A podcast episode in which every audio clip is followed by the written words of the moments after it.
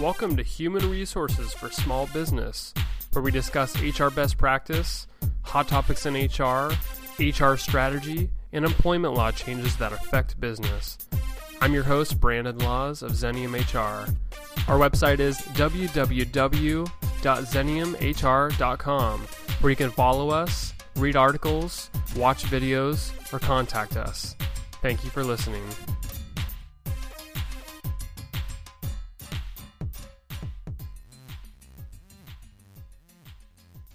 I'd like to welcome to the show John Spencer. John is the CFO, COO, and principal of Solutions Yes, which is an Oregon based dealer of Kyocera and Kodak Business Solutions products. Welcome, John. Oh, nice, Brandon. Nice to be here. So, we're ha- excited to have him on the show for a topic on managing HR as a CFO. So, first off, John, let's talk about your role with Solutions Yes you have many titles uh, CFO, COO, and principal. So, what exactly is it that you do? Well, Brandon, I'm, I am one of the owners, there, therefore, there's where principal comes from. My background is as a CPA, so I've kind of worked my way through the public into the private sector for many years, working as a controller and a CFO. So, that's where that part of my role comes from. And then for about the last 12 years, I've also functioned as kind of a chief operating officer for a couple of organizations. So I essentially do that for this company as well. So, in addition to really those stated titles, you know, in a new organization, you pretty much do whatever needs to be done. So, those are kind of my stated titles, but I do a little bit of everything. And before we started recording, you actually mentioned that you're doing a little bit of selling and a little bit of marketing. Uh, those skills you probably didn't necessarily have before, but what does it what does it feel like to come into a small business and then have to wear all those hats? Well, it's more exciting than anything. You know, I've never really been so much of an extrovert in my role and my training, and yet always had a kind of an entrepreneurial side and really excited to be in a new venture that's about a year old now. And there's kind of an old saying that, you know, everyone in a, a new organization wears a sales hat. So, as a principal and certainly as a team player, I wanted to step up and do what I could to help generate revenue for a new company from scratch. And so I've spent quite a bit of my time over the last year, in addition to the things we talked about, actually doing what I can to help generate revenue for the organization. So Solutions Yes just passed the annual, um, uh, I guess the first year of being in existence. So what exactly does Solutions Yes do, and where are you located, and, and those sorts of things? Uh, Solutions Yes is a essentially an independent dealer of office equipment and uh, service and supplies. We're located in Tigard, Oregon, just south of Portland. Uh, we just passed our one year anniversary mark, that's correct. Our company was born from the idea that a lot of the competitors in the marketplace are now owned by manufacturers whose primary goal is to sell equipment and please shareholders, and most of them are international companies. So several of my coworkers came from a previous local company that was bought by a manufacturer, and their goal for a long time, and they were very successful in the marketplace, was to be locally owned and providing excellent customer service to small and medium sized businesses in the Portland metro area.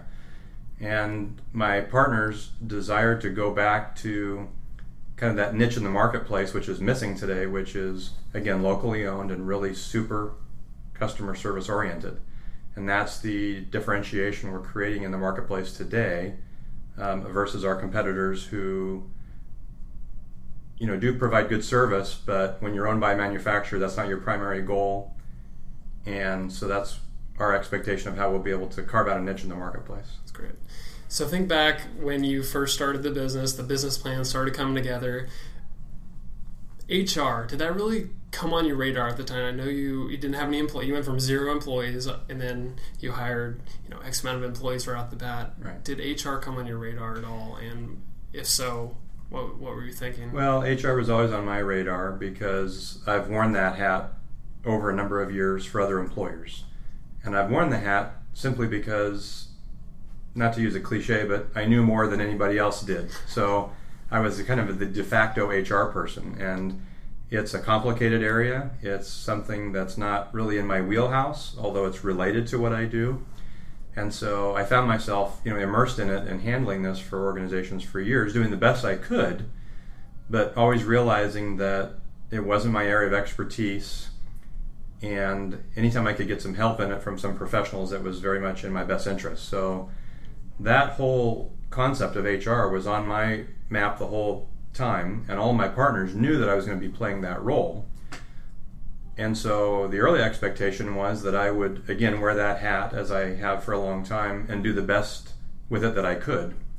By circumstance, I happened to run across Xenium on a Google search one day and found out about a PEO and what Xenium was all about, and all of a sudden the opportunity to tap into some professional HR and take that critical responsibility off my plate and allow me to focus on the other things we've talked about was clearly the right solution for us. Did you ever think about between going with a PEO, somebody that can do kind of everything under one roof, or hiring an internal HR person who could theoretically help with payroll, um, stay up on the, the compliance piece? And what, what was your thought process of do we hire an, an internal employee or do we kind of outsource this function or even you keep it yourself? Yeah, and it was always the plan that I would keep it myself. You know, in the larger organizations that I have worked at over my career, where there have been, say, 100 plus employees, I've generally worked either closely with or supervised actually the HR people. So, again, very closely involved with them.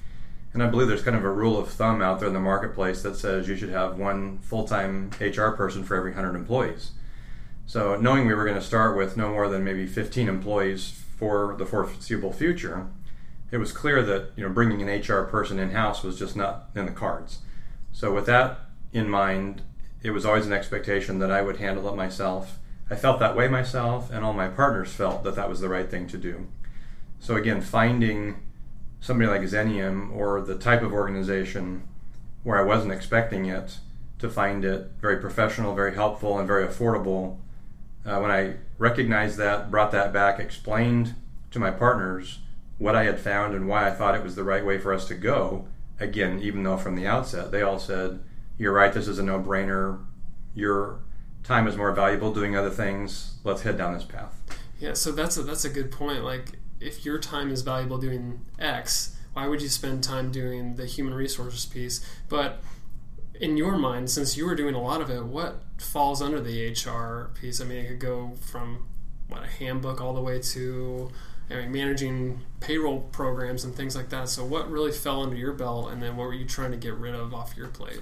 You're right. No, and, and it was really from you know I was like employee number two, and my main partner was employee number one, and, and we went from there. So, hiring the people, all the related paperwork, the reporting to the state, you know, getting the payroll system all set up and ready to go. Were we going to do that in house? Were we going to outsource that? Um, thinking all the way forward to an evaluation process for employees, which I think is an important measuring stick. And then, really, again, from the outset, a handbook, uh, posters that are required to be in your workplace, uh, kind of a safety program that we needed to set up because this was my first time working in a business that's not purely service. So, we have a warehouse component of our place, we have forklifts, we have you know, inventory and racking. So all of a sudden there was a new element to me in terms of we needed to make sure that that our workplace was was uh, set up to properly handle and and uh, be a benefit to all of our employees. So there was a number of different things that fell under kind of the HR blanket as I see it that I was going to be fully responsible for. Some of which I had done before, others of which, you know, boy, if I could get some help and really somebody that knew what they were doing, I knew it would be a real beneficial thing for us. So again, uh, finding an organization like this from an opportunity cost standpoint, as you mentioned earlier, um, you know, as an accounting guy and as an operations guy,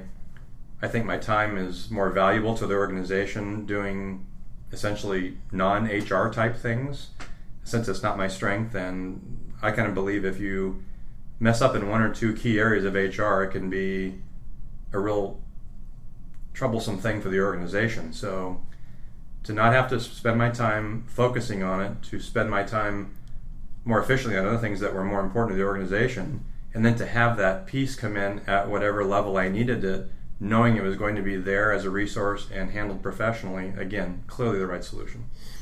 Looking back in all those years you have dabbled in HR, what was the area that frightened you the most? I think it was, you know, to use a little bit of a phrase, you don't know what you don't know. And again, kind of being the de facto HR person, I made sure I knew the appropriate things about how payroll was supposed to be processed and you know on a termination of an employee when they were supposed to get their check and you know, some of those bare bones things you know i could put together a handbook if i had to and it would probably contain most of the appropriate things but again i believe that while i could handle most of the kind of nuts and bolts of what needs to be done the law is changing so much these days there's intricacies and kind of complicated things that I knew that I either couldn't keep up with or really didn't want to keep up with. And in my responsibility to the organization, it was what best way could the organization be served kind of under that HR umbrella. So therefore, it made the most sense again to focus on what I do best and outsource what's critical, but what I don't do best to someone that I knew would handle it exactly the way it should be handled going back to when I mentioned you put the business plan together, your employee number two, um, and you started to figure out what pieces do we need for HR, and then did you have goals for uh, employment and things like that, where you wanted to develop a culture or something like that in your organization to to build a sustainable long term uh, business? Exactly. Yeah, we we believed my my main partner, who's employee number one, and I, as we were planning the whole thing, we said you know, when you're starting something from scratch, you have the ability to create and form the culture exactly the way you want to. And frankly, when it comes to retract or attracting employees, um, let's go get the best of the best. And I'm the only one in the organization that did not come from the industry that we're in.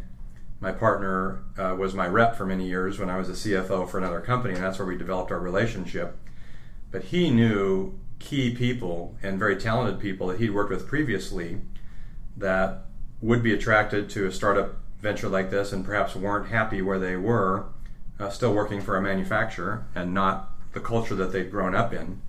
And so the ability to attract those people largely came from his kind of recruiting and his prior knowledge and having worked with them. So attracting the right people was not difficult, but making sure that all of the I's were dotted and the T's were crossed relative to getting those employees started, getting all the systems in place, and then making sure as they came on that they understood what the culture was that we were building, developing, and that we felt we wanted to have long term. And as a result, every employee needed to be kind of an A plus on the culture side, and hopefully, you know, an A or an A plus on the performance and production side. But ultimately, we felt again starting from scratch and being able to build this the way we wanted to that it was super critical to get people that were like us, that believed in the same things we did, that were super customer service oriented, that would fit the culture we wanted to kind of perpetuate, and one we hope we'll have for a long time. How do you attract and retain those people, though?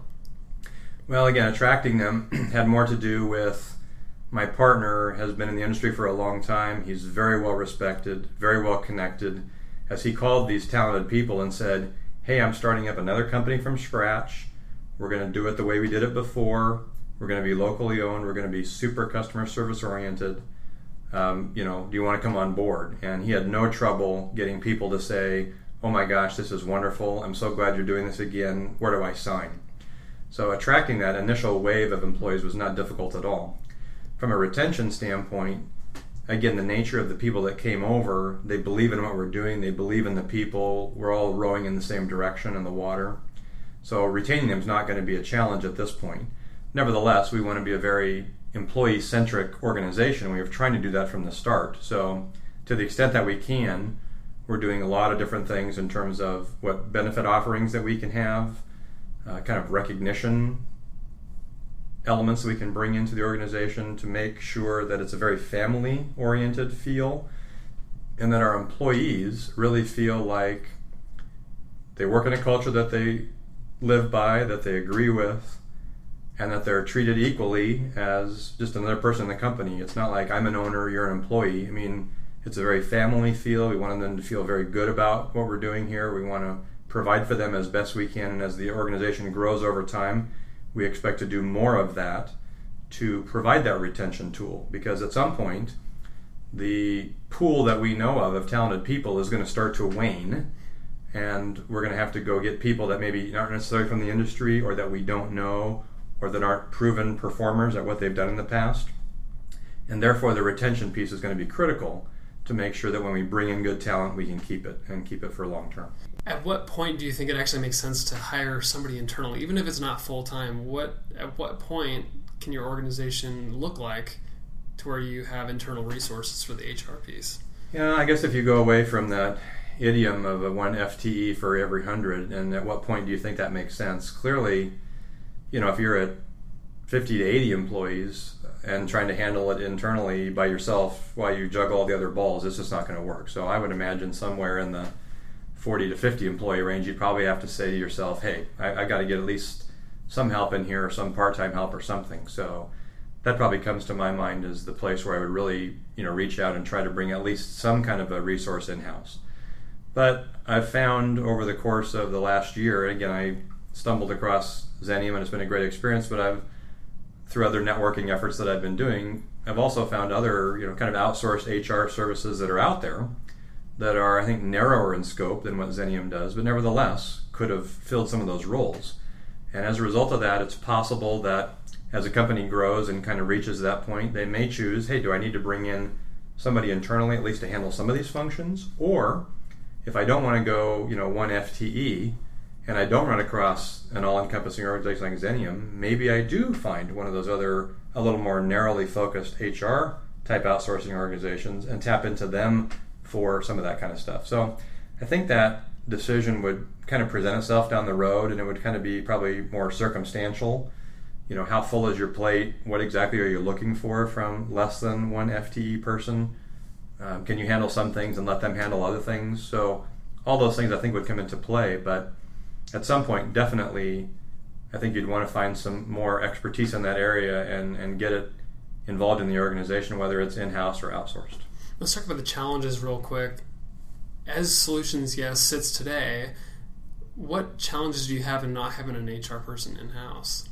There are times when, and there's been several times over the course of our first year, where HR types of things have come up. And of course, they come to me.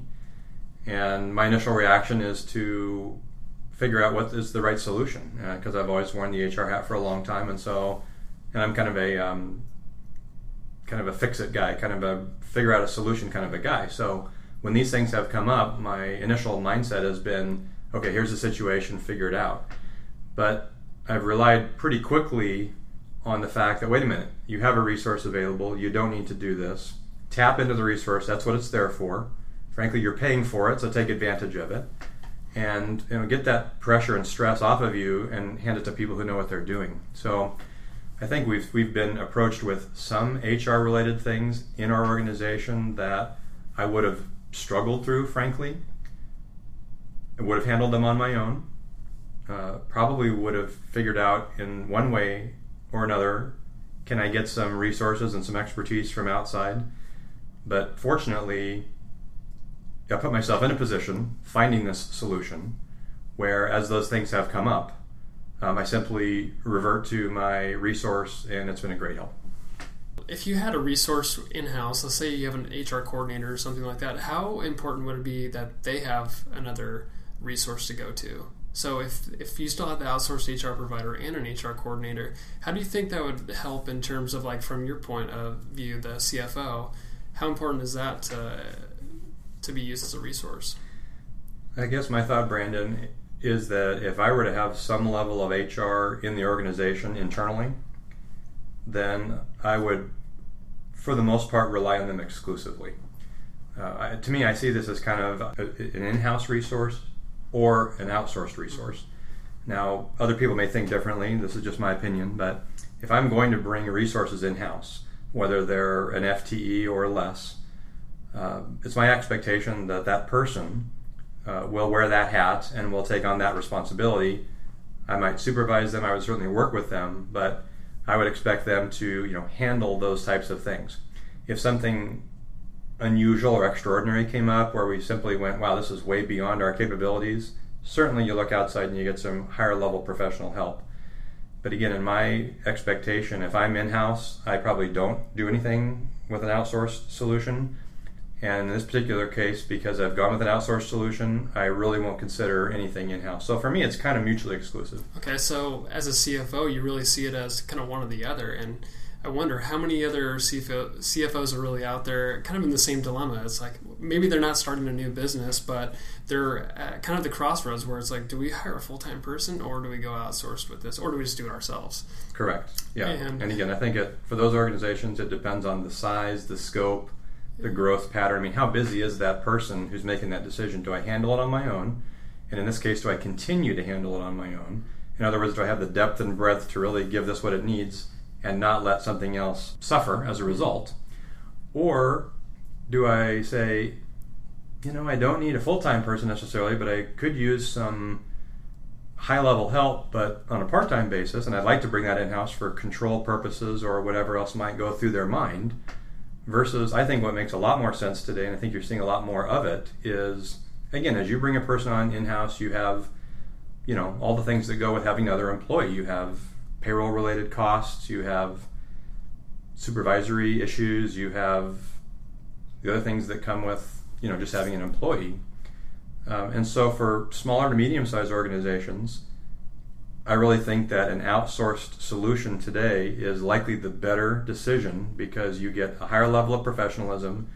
You have, you know, essentially a resource at your fingertips, kind of a pay to play type of a scenario, and you don't have the other things that come with having that person, you know, on your employee roles that could be positive or frankly could be not positive at some times. And so again, it's a it's a tough decision for that CFO. Um, what what stage is the company at? How many employees do we have? There's a lot of different factors that might come into where they make that decision point. Um, and really, for a lot of people like myself, it's a control issue. Do I do I want to have control over it? Therefore, I want someone internal. So, not from a control freak standpoint, but kind of from a I I see everything in front of me and I have kind of my hands over everything, as opposed to do I have the confidence? Do I have the knowledge uh, to to know that when I hand this off to an outside outside resource, it's going to be handled properly, it's going to be handled timely, and even though I don't have ultimate control over it, uh, I feel good enough about that relationship that it's going to get handled properly. So I think for different people, it's a different decision point, but for me, it happens to be mutually exclusive. For other people, they might see different ways. From a due diligence perspective, how often should you be looking at the HR, the payroll, the benefit programs, all those things that really make up the culture and retain and attract new employees? That's a good question. I think that it needs to be reviewed frequently, and I don't know if you could put a time frame on it every six months, once a year. Certainly, from a you know budgeting standpoint, relative to the company's cost structure, you know your employee benefits programs are probably going to go up on renewals and things like that. So there are those elements where a review of these types of programs are going to come into play kind of on an automatic basis or a calendar basis. But it, I think a lot of it boils back down to, you know, what type of an organization do you want to be relative to your employees? Do you want to be a very employee centric thing where you're constantly looking for ways to enhance your programs and do more for retention purposes? Or is it more Uh, just a compliance issue where, well, I'll deal with this just once a year when it comes up? And so, what relative to the cost of employee benefits or payroll related costs and those types of things, I think it's something that's probably on most CFOs' plates more frequently versus less, simply because we're looking at the numbers all the time, we're looking at budgets, we're looking at variances between actual and, and what we expected things to be. So I think they need to probably come up on a more frequent basis, not only for you know what we do as CFOs, which is look at the numbers and make sure everything makes sense, but also from a more of an employee-centric standpoint. You know, gosh, we just had a surge in revenue. Would that allow us to enhance our program maybe before a renewal period, or could we add on a uh, employee assistance program that we were really thinking would be a couple years down the road, or should we do something different with our 401k match, or add one if we don't have one? So some of the types of things that come along in a business's life cycle might cause someone in my position to look at those with a fresh look or at a different time, but certainly they need to be reviewed periodically, uh, not only from a compliance standpoint, but also from an enhancement standpoint. Anything else that you can that comes to mind from a CFO's perspective, just that from the HR realm, what other people should know, people that are listening, maybe if they're HR folks, what should they learn about dealing with the CFO or kind of the other way around?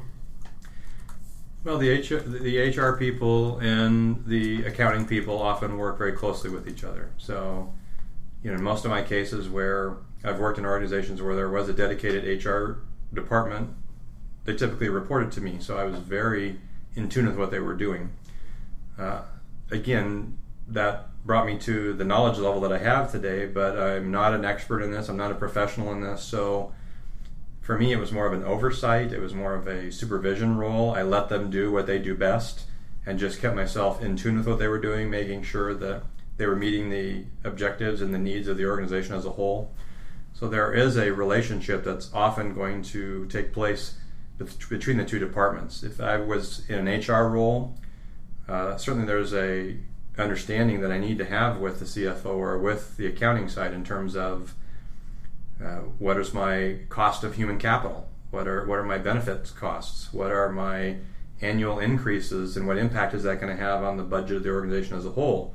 Is the revenue stream doing what it needs to be for me to be able to hire a couple more people, or vice versa? Is it such that recessionary pressures or other things are causing me to maybe have to squeeze down a little bit? Um, do I need to redo job descriptions? Maybe I had two people doing two different jobs before, and now because of budgetary pressures, one person needs to do both of those things. So, how do I make sure that person understands what the scope of their responsibility now is? So, uh, you know, there's there's an element of finance in every part of the organization, and as we can surmise, there's an element of the human capital and under the HR umbrella in every element of the organization as well. So, since they're so integral to each other, the relationship between HR and the finance side, whether you're wearing an HR hat or a finance hat, clearly is in place. And the overlap is something that has to work out well in order for the organization to be strong. Going back to the outsourced relationship, do you ever feel like you totally lose control being the CFO and you a person that likes to have control? Well, again, you know, for example, when you think of some of the things that an outsourced HR solution might do, I mean, I'm generating the payroll, I'm reviewing the payroll before it's ultimately finalized. So even though I'm outsourcing the production of the payroll, I still have an element of control over because I look it over and make sure that it looks correct to me before I give them the green light and say, yeah, pay the people. When it comes to more genuine type HR things, hiring, termination, employee handbook, benefits. Again, have a lot of knowledge in that area, but I have a greater comfort level handing that off to my HR partner because I know of their level of expertise and professionalism. Again, not because of my own shortcomings, but because I've reached a comfort level with that relationship where, yes, even though I don't have you know total control over it, I have enough of a partnership control, if you might want to say, where they're going to do things that are consistent with what I'd like them to do and or with my giving them permission. I don't feel like they're going to go off and do things that I wouldn't do if I was in control of it. And so therefore the solution is they're handling those things that are pertinent to their expertise and their professionalism and I give them a fair amount of autonomy and even though I don't have ultimate control, there's enough control there where I can hand that off with confidence and feel like it's going to get done properly. I don't really have things to worry about. Our guest today has been John Spencer of Solutions Yes. Thank you for being part of our show. My pleasure, Brandon. This podcast is produced by Xenium Resources Inc., all rights reserved. For information on guests or for interview requests, please visit www xeniumhr.com or email info at xeniumhr.com. Everything on this show should be considered educational and informational only, and not personal advice. Please consult with the appropriate tax, legal, or business professional for individualized advice.